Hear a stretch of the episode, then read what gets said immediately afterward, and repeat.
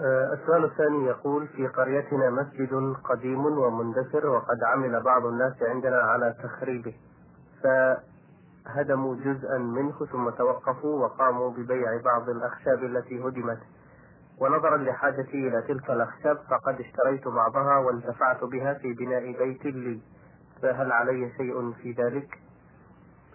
ليس عليك شيء في هذا ما دام المسجد قد هدم ليعاد بناؤه على وجه أكمل وأنفع. فإن بيعه في مثل هذه الحال لا بأس به ولا بأس أن يشتري الإنسان منه ما يريد. آه، أما لو كان هدمه جناية تخريب للتخريب فقط فإنه لا يجوز لك أن تشتري منه شيئا لأن هذا الفعل غير مأذون فيه. السؤال الثالث يقول أهل قريتنا عندهم عادة في رمضان وهي صلاتهم خمسة فروض الظهر والعصر والمغرب والعشاء والفجر وذلك بعد صلاة آخر جمعة في رمضان ويعتبرونها قضاء عن أي فرض من هذه لم يصله الإنسان أو نسيه في رمضان فما الحكم في هذه الصلاة؟ وهل لها أصل في الشريعة الإسلامية أم لا؟ الحكم في هذه الصلاة أنها من البدع. وليس لها أصل في الشريعة الإسلامية وهي لا تزيد الإنسان من ربه إلا بعدا. لأن رسول الله صلى الله عليه وسلم يقول كل بدعة ضلالة وكل ضلالة في النار. فالبدع وإن استحسنها مبتدعوها ورأوها حسنة في نفوسهم فإنها سيئة عند الله عز وجل. لأن نبيه محمدا صلى الله عليه وسلم يقول كل بدعة ضلالة وكل ضلالة في النار. وهذه الصلوات الخمس التي يعيدها الإنسان أو التي يقضيها في آخر يوم من رمضان لا أصل لها في الشرع. ثم نقول هل إنك لم تصل إلا في خمس صلوات فقط؟ ربما كنت أخللت في عدة أيام لا في لا في عدة صلوات. والمهم أن ما علمت أنك مخل فيه فقضه متى تعلم متى علمت ذلك؟ بدون تأخير. كقول الرسول عليه الصلاة والسلام من نام عن صلاة أو نفسها فليصليها إذا ذكرها. وأما أنك تفعل هذه الصلوات الخمس احتياطا كما زعمت فإن هذا منكر ولا يجوز. السؤال الأخير يقول ما حكم الصلاة في مسجد يوجد في اتجاه قبلته ضريح لإنسان قد يكون هو مؤسس المسجد وبانية؟ هل تعتبر الصلاة صحيحة أم باطلة؟ لا يجوز أن يوضع في المسجد قبر لا في قبلته ولا خلف ولا خلف المصلين ولا عن أيمانهم ولا عن شمائلهم. وإذا دفن أحد في المسجد ولو كان هو المؤسس له أو الباني له فإنه يجب أن ينبش هذا القبر وأن يدفن مع الناس. أما إذا كان القبر سابقا على المسجد فإنه يجب أن يهدم المسجد وأن يبعد عن القبر لأن فتنة القبور في المساجد عظيمة جدا. ربما يدعو إلى عبادة هذا المقبور ولو بعد زمن بعيد. ربما يدعو إلى الغلو فيه وإلى التبرك به. وهذا خطر عظيم على المسلمين. فيجب عليهم البعد عن كل المساجد التي فيها القبور سواء كان القبر سابقا على المسجد أم لا. لكن إن كان سابقا وجب أن يهدم المسجد ويغير مكانه وإن كان المسجد هو الأول فإنه يجب أن يخرج هذا الميت من قبره ويدفن مع المسلمين. آه ربما كان يقصد السائل أنه خارج دار المسجد ولكن في اتجاه القبلة حتى إذا كان خارج دار المسجد فإن النبي عليه الصلاة والسلام يقول لا تصلوا إلى القبور. لا فالصلاة إلى القبر محرمة. فإذا كان قريبا من المسجد. و... و... ولا تصح الصلاة إلى القبر. أما إذا كان القبر بعيدا وبينه وبينه شارع و... و... ويعلم أنه لا يصلي إليه هذا لا بأس به. بارك الله فيكم. السؤال الثاني يقول لي ابنة خالة وقد ارتضعت مع إخوتي الذين هم أصغر مني. بأن ارتضع إخوتي من أمها أكثر من ثلاث مرات يقول لي ابنة خالة وقد ارتضعت مع إخوتي الذين هم أصغر مني. بأن ارتضع إخوتي من أمها أكثر من ثلاث مرات. فهل يصح أن أتقدم لخطبتها زوجة لي؟ أما أنا فلم أرضع من أمها. إذا كنت أنت لم ترضع من أمها وهي لم ترضع من أمك فإنه يجوز لك أن تتزوج بها لأنه لا صلة بينك وبينها في هذه الحال. فليس لك ولا أنت أخ لها. أما إخوتك الذين رضعوا أكثر من ثلاث مرات فإنهم إن رضعوا خمس مرات صاروا إخوة لها.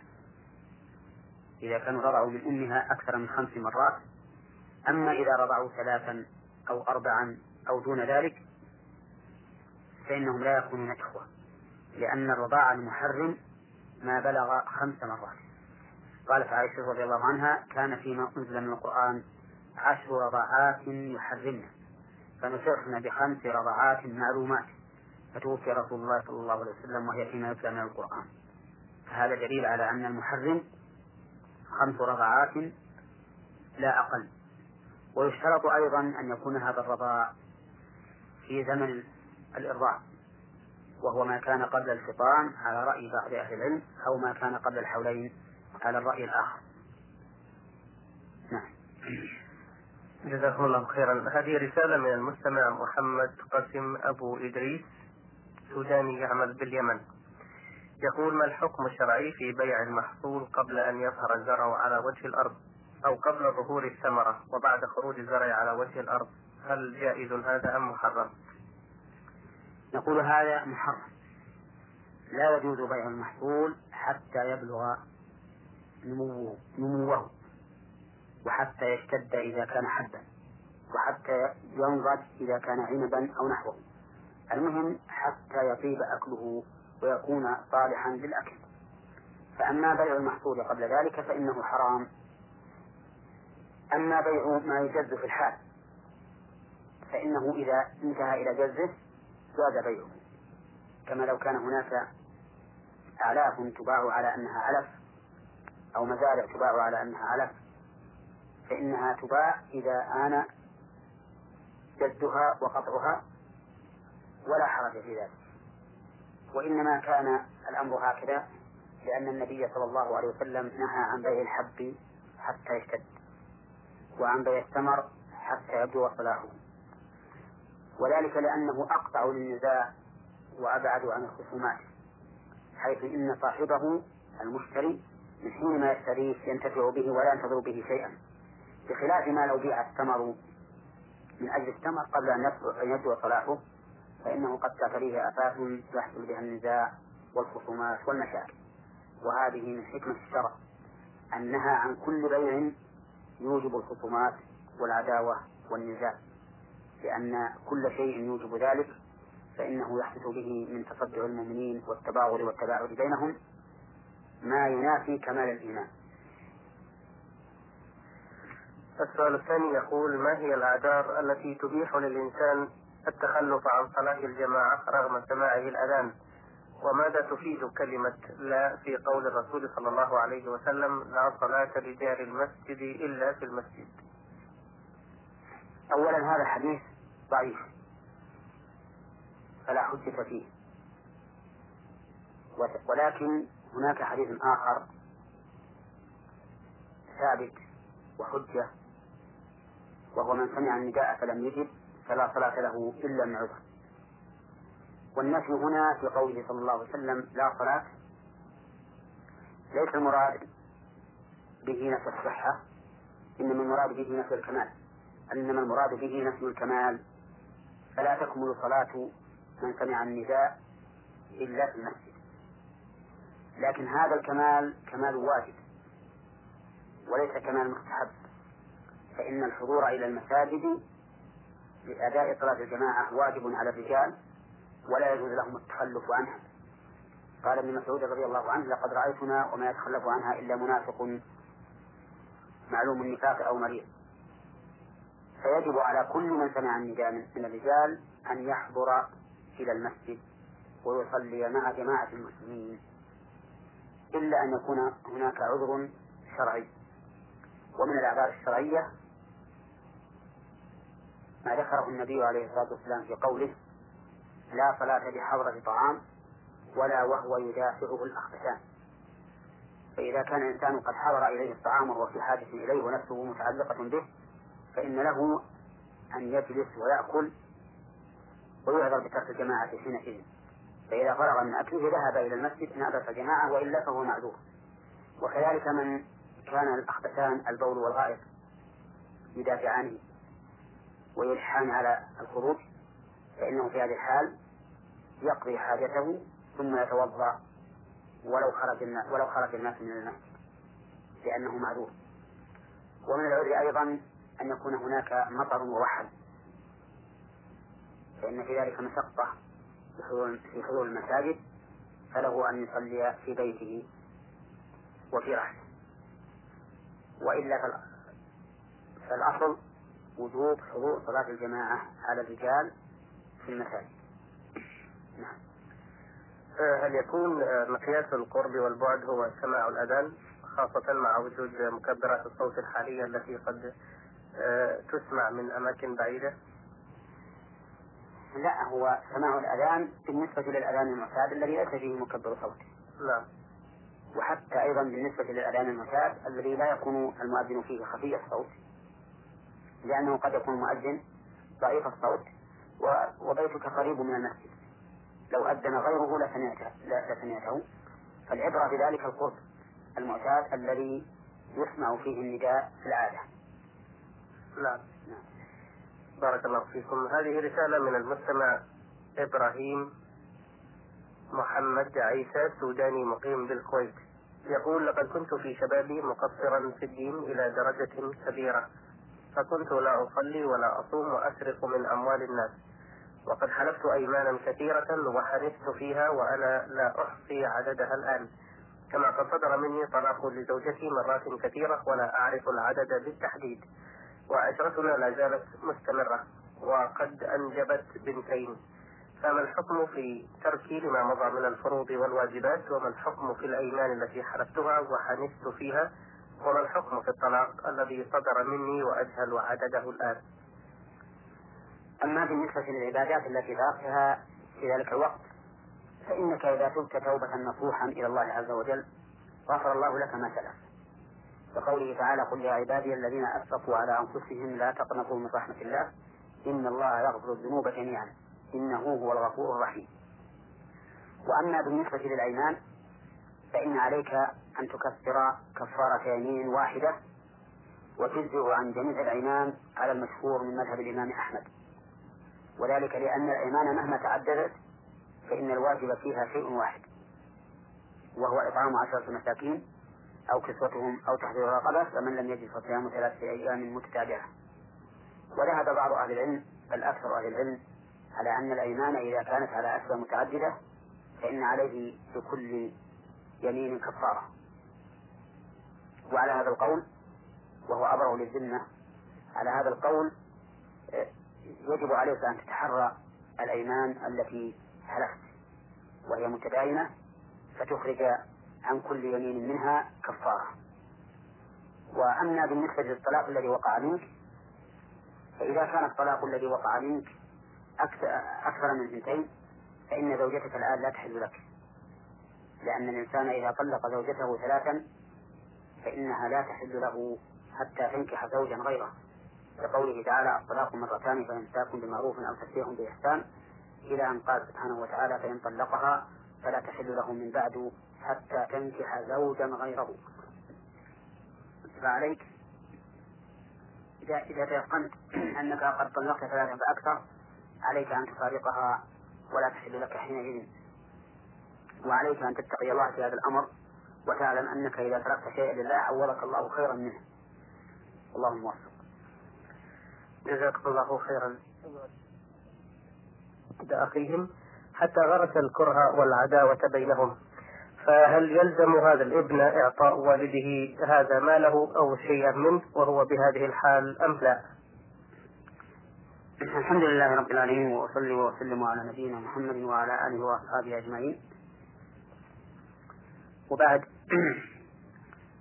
فإن ما أشرت إليه من الحديث وهو قوله صلى الله عليه وسلم أنت ومالك لأبيك فهو حديث حجة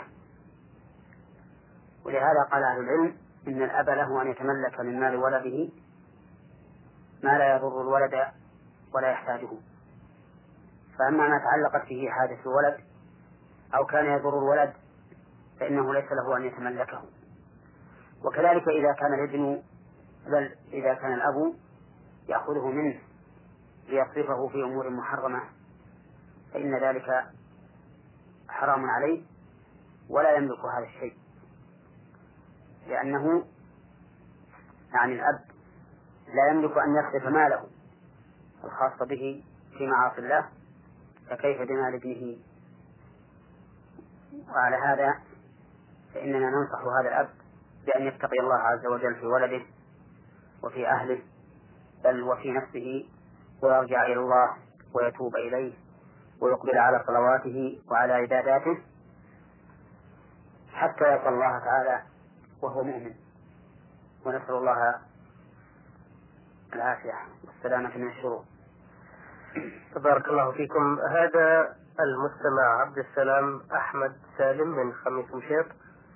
بعث برسالة ضمنها سؤالين. يقول ما حكم من أخفى مجرما عن العدالة أو ساعده على الهرب أو الاختفاء؟ يقول الله عز وجل وتعاونوا على البر والتقوى ولا تعاونوا على الإثم والعدوان. فلا يجوز لأحد أن يعين آثما أو معتديا على إثمه وعدوانه أيا كان.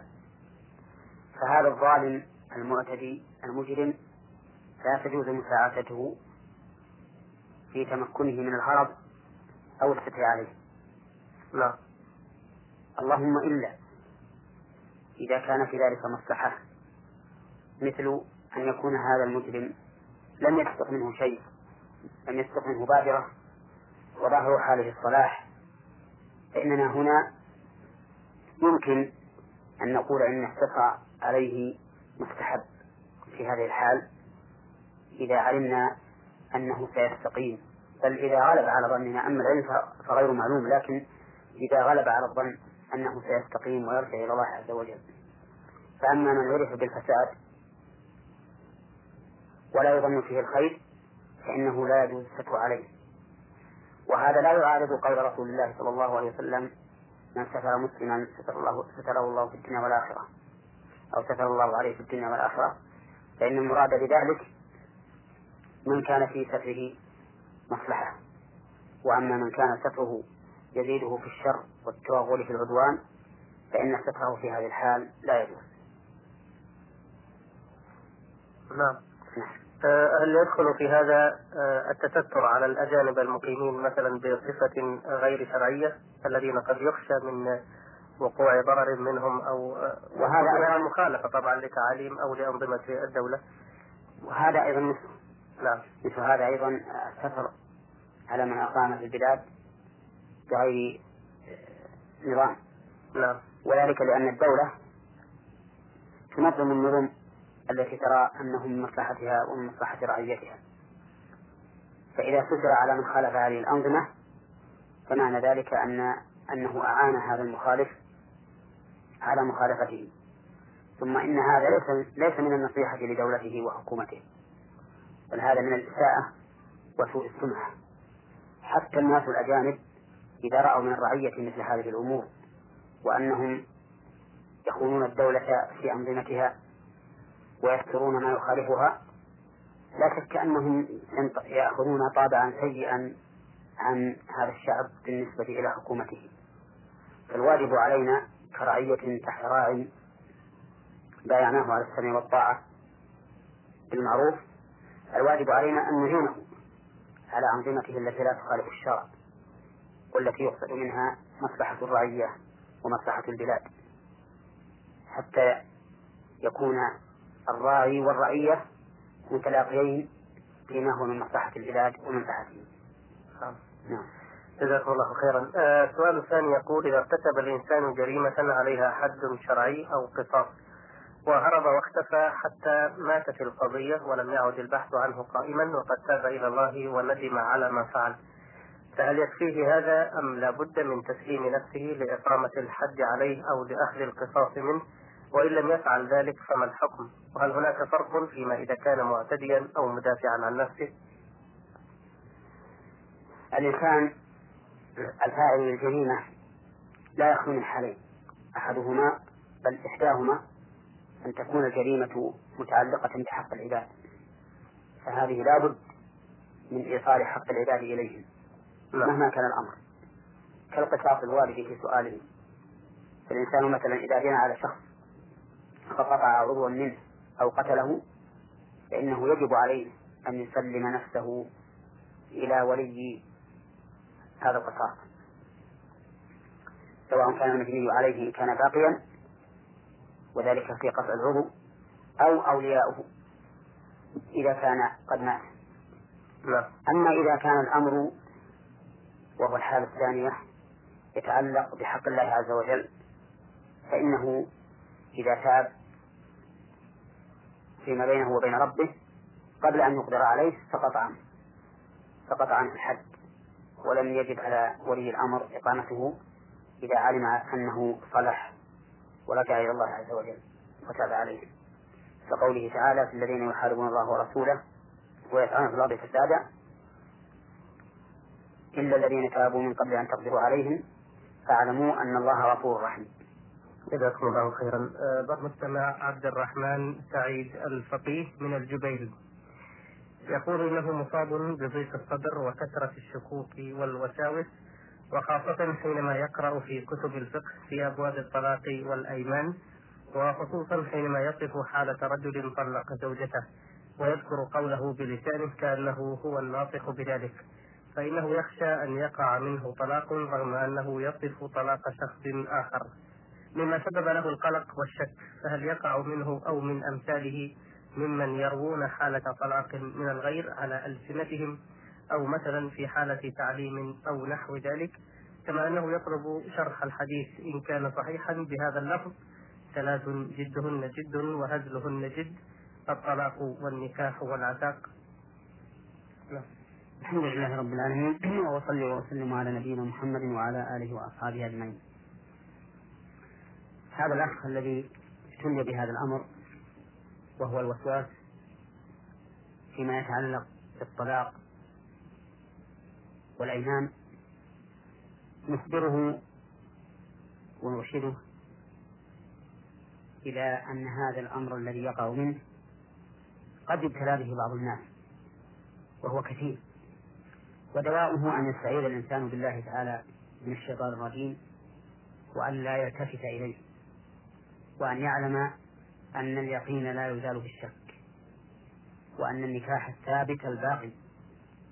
لا يمكن أن يزال بمجرد أوهام ووساوس وأن زوجته لا تطلق إذا حكى طلاق غيره أو قرأ في كتب العلم ذكر الطلاق أو علم أحدا ممن يقرأ عنده بأحكام الطلاق.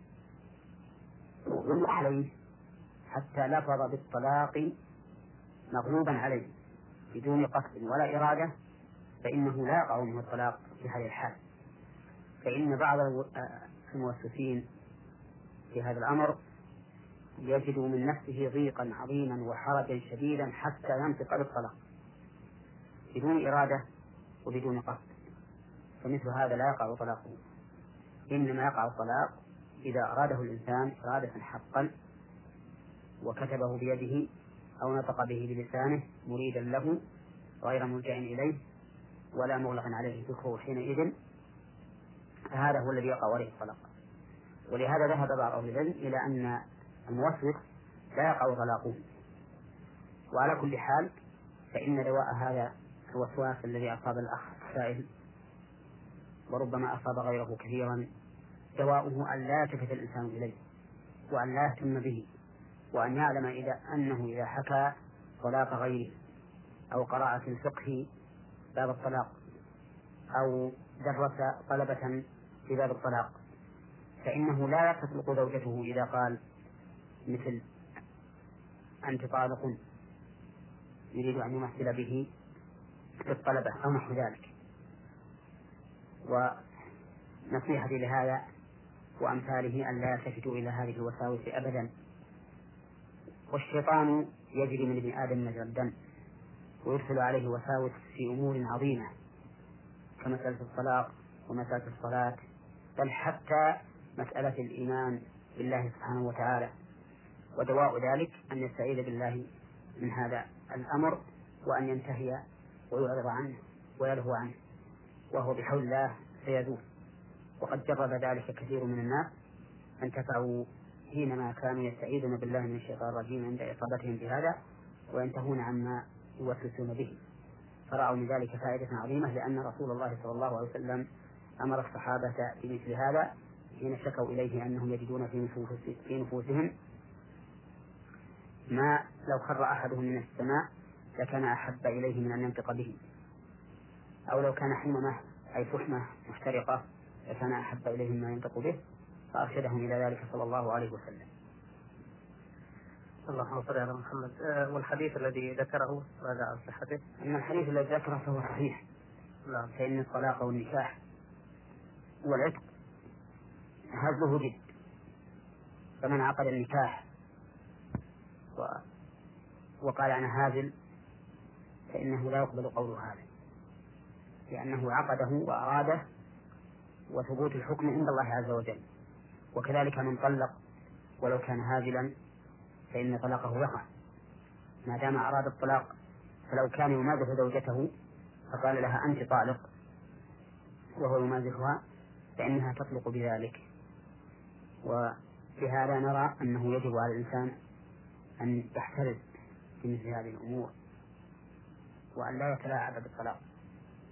بالنسبة لعقد النكاح آه، هل تمثلون بمثال لانعقاده في حالة مثلا هزل؟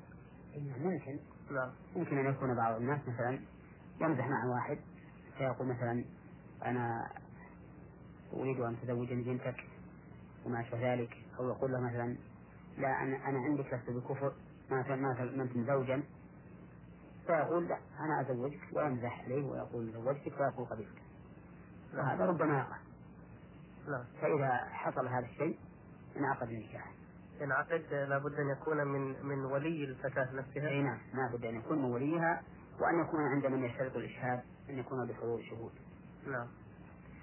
بارك الله وأما الوعد المجرد فهذا لا ينعقد به النكاح. إذا نقول سأزوجك أنت أو انتظر حتى تكبر أو ما أشبه ذلك. فهذا لا ينعقد به النكاح لأنه وعد. نعم.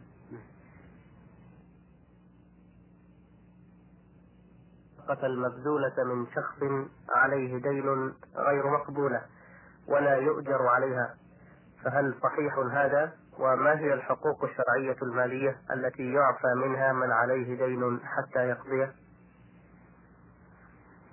الحمد لله رب العالمين وأصلي وأسلم على نبينا محمد وعلى آله وأصحابه أجمعين. الصدقة من الإنفاق المأمور به شرعا والإحسان إلى عباد الله إذا وقعت موقعها. والإنسان مثاب عليها وكل امرئ في ظل صدقته يوم القيامة. وهي مقبولة سواء كان على الإنسان دين أم لم يكن عليه دين. إذا تمت فيها شروط القبول بأن تكون بإخلاص لله عز وجل ومن كسب طيب ووقعت في محلها. فبهذه الشروط تكون مقبولة بمقتضى الدلائل الشرعية. ولا يشترط أن لا يكون على الإنسان دين لكن إذا كان الدين يستغرق جميع ما عنده فإنه ليس من الحكمة ولا من العقل أن يتصدق والصدقة مندوبة ليست بواجبة ويدعى دينا واجبا عليه. فليبدأ أولا بالواجب ثم يتصدق. وقد اختلف أهل العلم فيما إذا تصدق وعليه دين يستغرق. فمنهم من يقول إن ذلك لا يجوز له لأنه إضرار بغريمه وإبقاء لشغل ذمته بهذا الدين الواجب.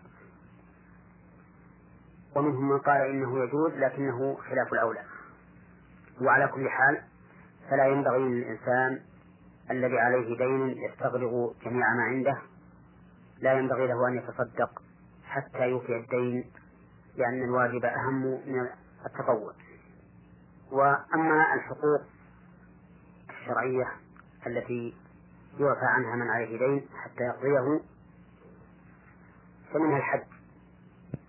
فالحج لا يجب على الإنسان الذي عليه دين حتى يوفي دينه. أما الزكاة فقد اختلف أهل العلم. هل تسقط عن المدين أو لا تسقط؟ فمن أهل العلم من يقول إن الزكاة تسقط فيما يقابل الدين. سواء كان المال ظاهرا أم غير ظاهر. ومنهم من يقول إن الزكاة لا تسقط فيما يقابل الدين بل عليه أن يزكي جميع ما في يده. ولو كان عليه دين ينقص النصاب ومنهم مفصل فقال إن كان المال من الأموال الباطنة التي لا ترى ولا تشاهد كالنقود وعروض التجارة فإن الزكاة تسقط فيما يقابل الدين وإن كان من الأموال الظاهرة كالمواشي والخارج من الأرض فإن الزكاة لا تسقط. والصحيح عندي أنها لا تسقط سواء كان المال ظاهرا أم غير ظاهر. وأن كل من في يده مال مما تجب فيه الزكاة فعليه أن يؤدي زكاته ولو كان عليه دين. وذلك لأن الزكاة إنما تجب في المال. لقوله تعالى خذ من أموالهم صدقة تطهرهم وتزكيهم بها. ولقول النبي عليه الصلاة والسلام لمعاذ بن جبل حين بعثه إلى اليمن أعلمهم أن الله فرض عليهم صدقة في أموالهم تؤخذ من أغنيائهم فترد على فقرائهم. والحديث في البخاري بهذا اللفظ.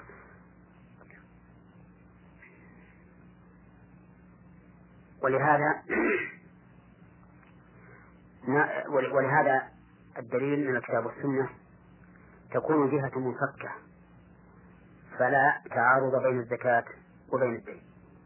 الجهة منفكة لأن الدين يجب في الذمة والزكاة تجب في المال. فإذا كان كل منهما يجب في موضع دون ما يجب فيه الآخر لم يحصل بينهما تعارض ولا تصادم وحينئذ يبقى الدين في ذمة صاحبه وتبقى الزكاة في المال يخرجها منه بكل حال. نعم بارك الله فيكم. السؤال الثاني يقول هناك رجل مصاب بمرض عصبي.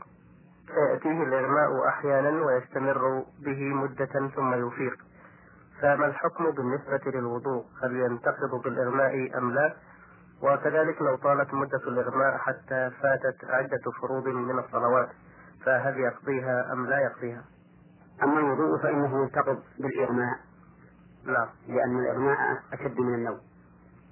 والنوم ينقض الوضوء إذا كان مستغرقا بحيث لا يدري النائم لو خرج منه شيء. أما النوم اليسير الذي لو أحدث النائم لا أحس بنفسه فإن هذا لا ينقض الوضوء. سواء كان من نائم أو قاعد متكئ أو قاعد غير متكئ أو أي حال من الأحوال ما دام لو أحدث أحس بنفسه فإن نومه لا ينقض الوضوء. فالإغماء أشد من النوم. فإذا أغمي على الإنسان فإنه يجب عليه الوضوء. أما لو أغمي عليه مدة فات بها عدة صلوات أو صلاة واحدة فإن العلماء اختلفوا في هذا. هل يجب عليه القضاء مدة الإغماء أو لا يجب؟ فمنهم من قال إنه يجب عليه قضاء الصلوات. التي تفوته في مدة الإغماء. قالوا لأن الإغماء كالنوم والنائم يجب عليه قضاء الصلاة. لقول النبي عليه الصلاة والسلام من نام عن صلاة أو نسيها فليصلها إذا ذكرها. وقال بعض أهل العلم إنه لا يجب على المغمى قضاء الصلاة. وذلك لأنه لا يصح قياسه على النائم. لأن النائم إذا استيقظ يوقظ وصح بخلاف المغمى عليه فإنه لا يملك إيقاظ نفسه ولا يملك أحد أن يوقظه. فبينهما فرق ومع وجود الفارق لا القياس ولكن الاحتياط والأولى أن يقضي إبراء لذمته ثم إن كان هذا واجبا عليه بأصل الشرع أو بمقتضى الشرع فقد أبرأ ذمته وإن لم يكن واجبا عليه فإن ذلك يكون تطوعا يؤجر به عند الله. نعم. آه السؤال التالي من المستمع وردي محمد الوردي من سوريا. يقول كان لأخي الشقيق ابن رضيع وقد عملت والدته عملية جراحية فقامت أمي بإرضاعه فهل يجوز له أن يتزوج من ابنتي أو من بنات أحد أعمامه الآخرين أم لا؟ إذا كان هذا الطفل قد رضع من من أمك خمس رضعات فأكثر فإنه يكون ابنا لها. وإذا كان ابنا لأمك كان أخا لك ولإخوانك. وعلى هذا فلا يجوز له أن يتزوج بأحد من بناتك أو بنات إخوانك لأنه يكون عما لهم. ولا يتزوج كذلك أحدا من أخواتك أو من بنات أخواتك لأنه أخ لهن وخال لبناتهن هذا إذا كان الرضاع خمس رضعات فأكثر في مدة الرضاع. وهي إما حولان على المشهور وإما قبل الفطام على القول الثاني. أما إذا كان الرضاع أقل من خمس رضعات فإنه لا يؤثر شيئا ولا يكون الرابع ابنا للذي رضع منها. أو للتي رضع منها. وحينئذ فإنه يجوز أن يتزوج من بناتك لأنه ليس خالا لهم. آه الرسالة التالية بعثت بها المستمعة السودانية لم توضح اسمها. آه بعثت بثلاث أسئلة في سؤالها الأول تقول إنها فتاة متزوجة.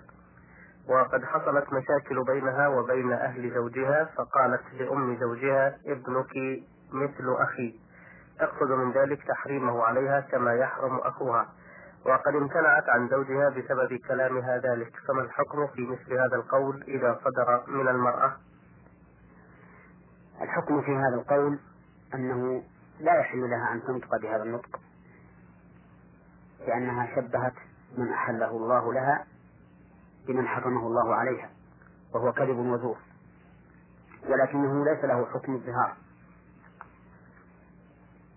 أي أنه لا يلزمها أن تكفر كفارة ظهار لأن الله تعالى خص الظهار بالرجال حيث قال والذين يظاهرون من نسائهم ثم يعودون لما قالوا لكنه بالنسبة للمرأة إذا قالته لزوجها يلزمها كفارة يمين. وكفارة اليمين إطعام عشرة مساكين أو كسوتهم أو تحرير رقبة. فمن لم يجد فصيام ثلاثة أيام وتكون الأيام متتابعة. والإطعام طعام المساكين يكون على وجهين. فإما أن يصنع غداء أو عشاء ويدعوهم إليه فيأكلون. وإما أن يدفع إليهم من أوسط ما يطعم الناس في بلادهم. مقدار ستة كيلو كيلوات. والأولى أن يكون معه لحم يقدمه حتى يتم الإطعام ويكمل. نعم. آه، الستة الكيلو للجميع العشرة؟ نعم ستة الكيلو للجميع العشرة. نعم. آه السؤال الثاني تقول إنها منذ أن وجب عليها الصيام وهي تصوم رمضان ولكنها لا تقضي صيام الأيام التي تفطرها بسبب الدورة الشهرية ولجهلها بعدد الأيام التي أفطرتها فهي تطلب إرشادها إلى ما يجب عليها فعله الآن. يؤسفنا أن يقع مثل هذا بين نساء المؤمنين فإن هذا الترك يعني ترك قضاء ما يجب عليها من الصيام إما أن يكون جهلا وإما أن يكون تهاونا وكلاهما مصيبة لأن الجهل دواؤه العلم والسؤال. وأما التهاون فإن دواءه تقوى الله عز وجل ومراقبته والخوف من عقابه والمبادرة إلى ما فيه رضاه.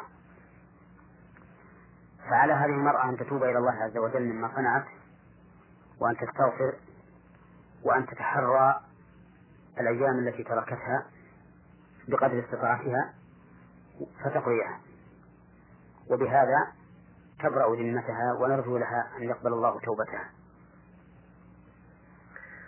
آه، السؤال الأخير تقول ما هي تقول ما هي الأذكار والأدعية المشروعة التي تقال بعد الانتهاء من كل صلاة؟ وهل هناك فرق بين الأدعية بالنسبة للصلوات بمعنى هل لكل صلاة دعاء خاص بها أم هو دعاء واحد وذكر واحد يقال بعد كل صلاة وما هو؟ الأذكار الواردة بعد الصلوات متنوعة. فإذا أتى الإنسان بنوع منها كان كافيا لأن العبادات المتنوعة يجوز بل يشرع للإنسان أن يفعلها على تلك الوجوه التي أتت عليها. مثال ذلك الاستفتاح. فيه استفتاحات متنوعة. إذا استفتح بواحد منها أتى بالمشروع. ففيه ما دل عليه حديث أبي هريرة رضي الله عنه. اللهم باعد بيني وبين خطاياي كما باعدت بين المشرق والمغرب. اللهم نقني من خطاياي كما ينقى الثوب الأبيض من الدنس اللهم اغسلني من خطاياي بالماء والثلج والبرد. وفيه أيضا سبحانك اللهم وبحمدك وتبارك اسمك وتعالى جدك ولا إله غيرك. فإذا استفتح بالأول أو بالثاني أو بغيرهما مما ورد في الاستفتاح وهو الذي يقال في أول ركعة قبل الفاتحة فلا حرج عليه. بل هو الأفضل أن يستفتح بهذا تارة وهذا تارة. وكذلك ما ورد في التشهد. وكذلك ما ورد في أذكار الصلوات. فإذا فرغ الإنسان من الصلاة فإنه يستغفر ثلاثا يقول استغفر الله استغفر الله استغفر الله. اللهم أنت السلام ومنك السلام تبارك يا ذا الجلال والإكرام. لا إله إلا الله وحده لا شريك له له الملك وله الحمد وهو على كل شيء قدير. ثلاث مرات. لا إله إلا الله ولا نعبد إلا إياه له النعمة وله الفضل وله الثناء الحسن. لا إله إلا الله ولا نعبد إلا إياه مخلصين له الدين ولو كره الكافرون. ويقول أيضا اللهم لا مانع لما أعطيت ولا معطي لما منعت ولا ينفع ذا الجد منك الجد.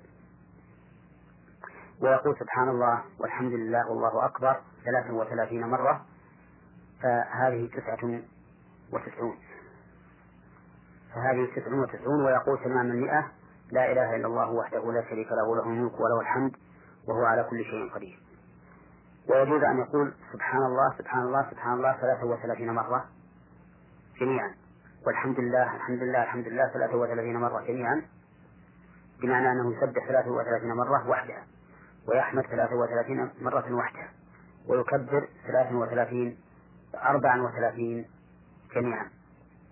فهذه مئة. ويجوز أيضا أن يقول بدلا عن ذلك سبحان الله والحمد لله ولا إله إلا الله والله أكبر خمسة وعشرين مرة فهذه مئة. فهذه الأنواع الأفضل أن يأتي الإنسان منها مرة بهذا ومرة بهذا ليكون قد أتى بالسنة. أما في صلاة المغرب وصلاة الفجر فإنه ورد أنه يقول بعدها عشر مرات لا إله إلا الله وحده لا شريك له له الملك وله الحمد. يحيي ويميت وهو على كل شيء قدير. وكذلك يقول رب أجرني من النار سبع مرات.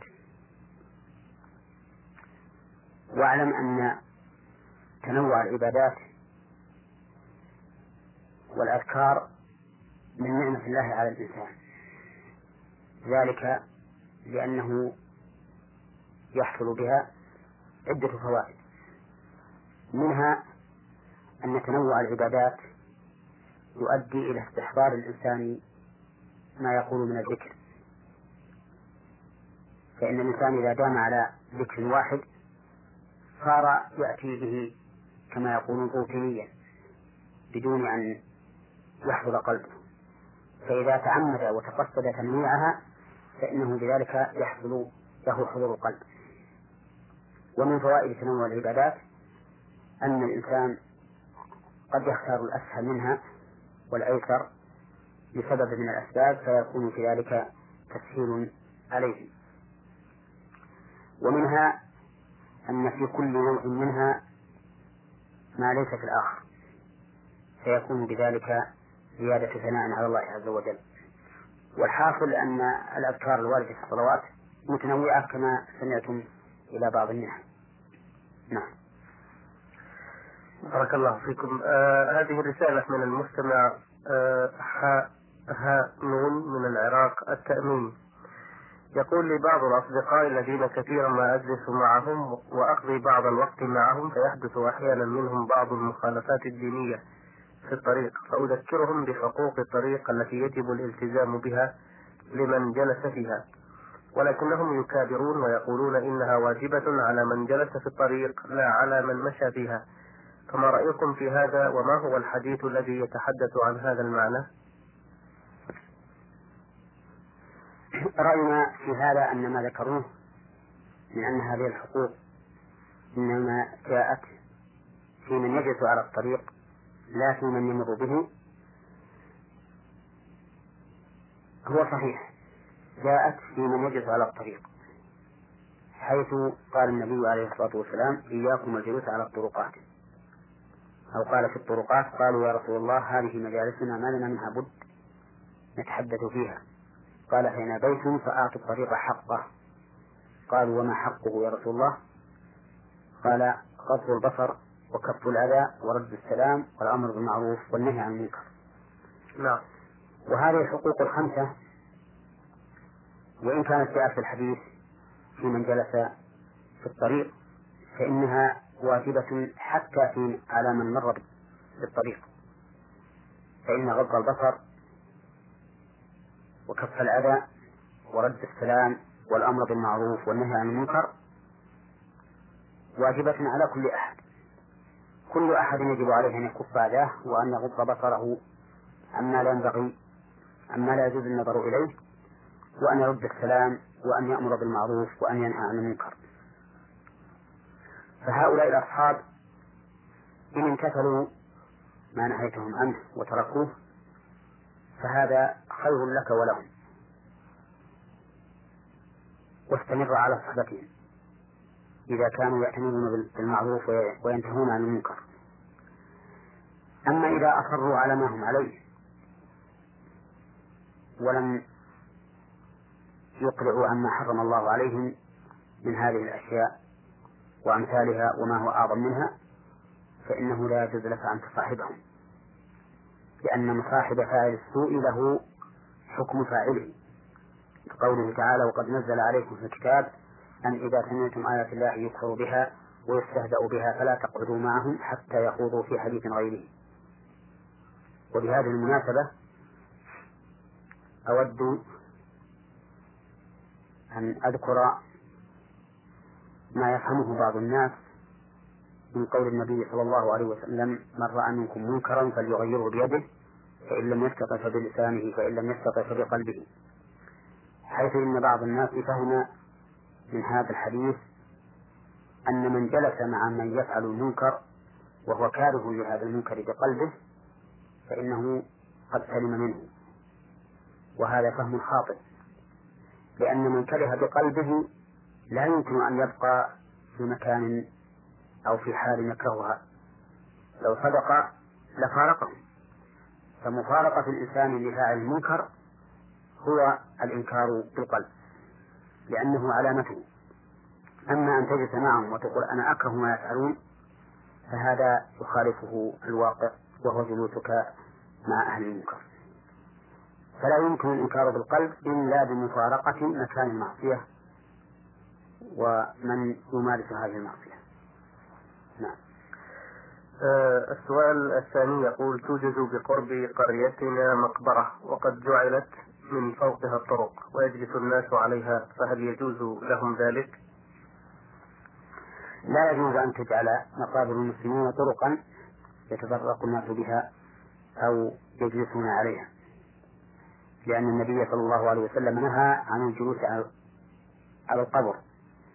وقال لأن يجلس أحدكم على تمرة فتخرق ثيابه فتمضي إلى جلده خير له من أن يجلس على القبر.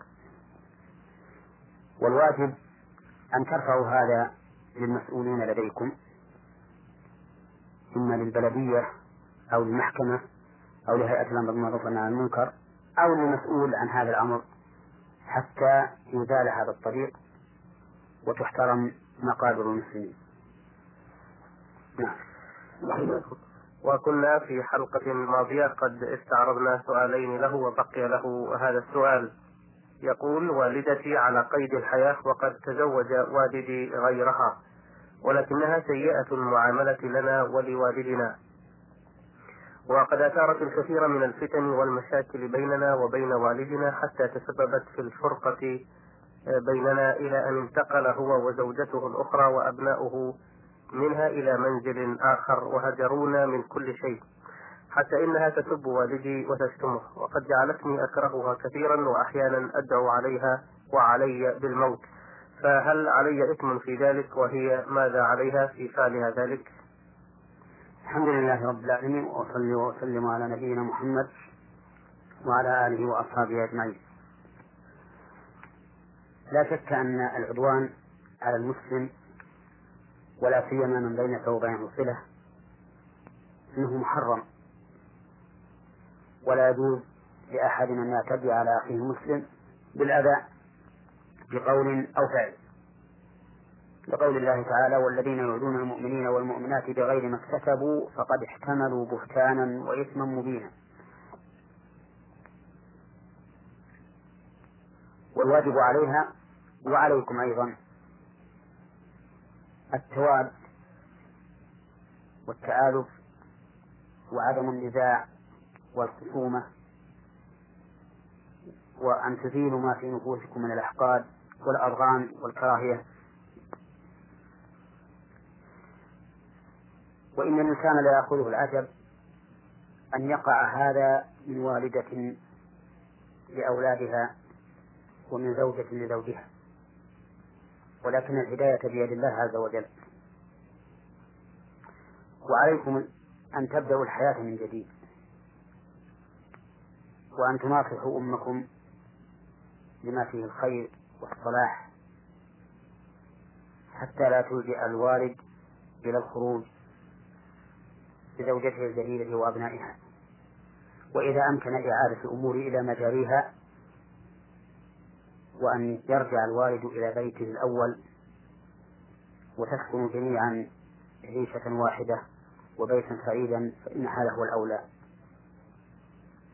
وأما ما ذكرت من أنك تدعو على نفسك وعليها بالموت فهذا حرام ولا يجوز.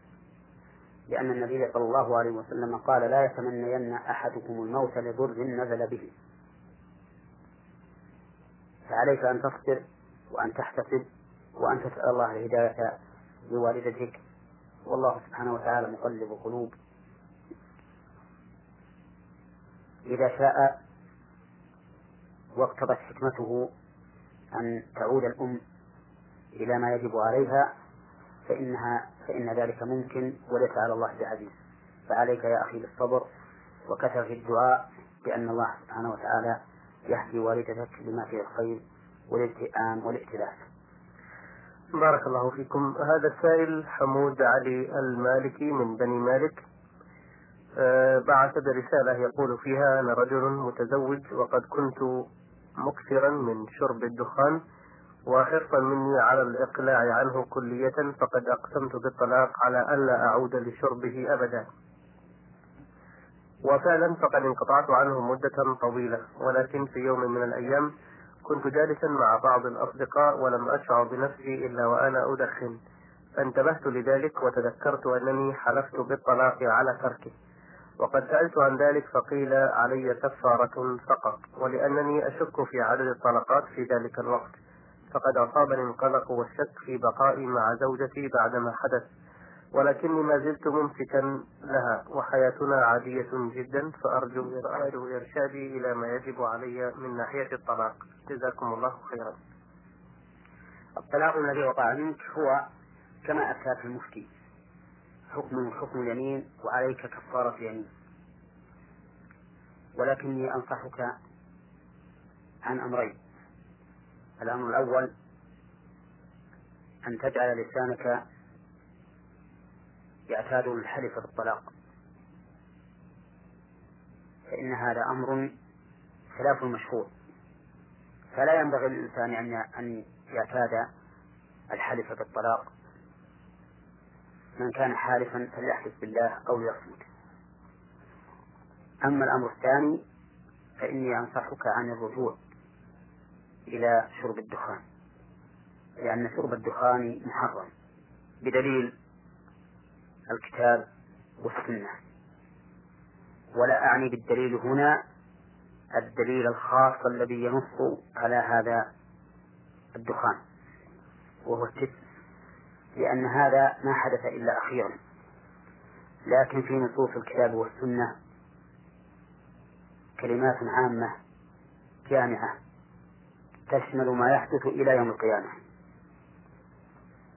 فمن النصوص الدالة على تحريمه قوله تعالى ولا تقتلوا أنفسكم إن الله كان بكم رحيما. ومن المعلوم أن هذا الشراب عن الدخان سبب لأمراض كثيرة مستعصية ربما تؤدي بالإنسان إلى الموت. كما قرر ذلك الآن أكابر الأطباء. ومنها قوله تعالى ولا تلقوا بأيديكم إلى التهلكة. وهذه دلالة وجه دلالتها كالآية الأولى. ومنها قوله تعالى ولا تؤتوا السفهاء أموالكم التي جعل الله لكم قياما فالله تعالى نهى أن نؤتي السفهاء الذين لا يحسنون التصرف في المال نهى أن نعطيهم الأموال وبين أن الله جعل هذه الأموال قياما للناس تقوم بها مصالح دينهم ودنياهم. ومن المعلوم أن الدخان ليس فيه مصلحة لا في الدين ولا في الدنيا بل فيه مضرة. أما من السنة فيستدل على تحريمه بما ثبت عن رسول الله صلى الله عليه وسلم من النهي عن إضاعة المال. وإضاعة المال صرفه فيما لا فائدة فيه لا في الدنيا ولا في الآخرة. والدخان لا فائدة فيه لا في الدنيا ولا في الآخرة. فيكون صرف المال فيه صرفا بل يكون صرف المال فيه إضاعة للناس ومن أدلة السنة أيضا قوله صلى الله عليه وسلم لا ضرر ولا ضرار. وهذا الحديث وإن كان فيه مقال لكن قواعد الشرع تشهد له. فنفر رسول الله صلى الله عليه وسلم الضرر والضرار وهو بمعنى النهي. ألا يمارس الإنسان ما فيه الضرر أو ما فيه الإضرار بالغير وحينئذ نقول هل في الدخان ضرر أم لا؟ والجواب على لسان الأطباء فيه ضرر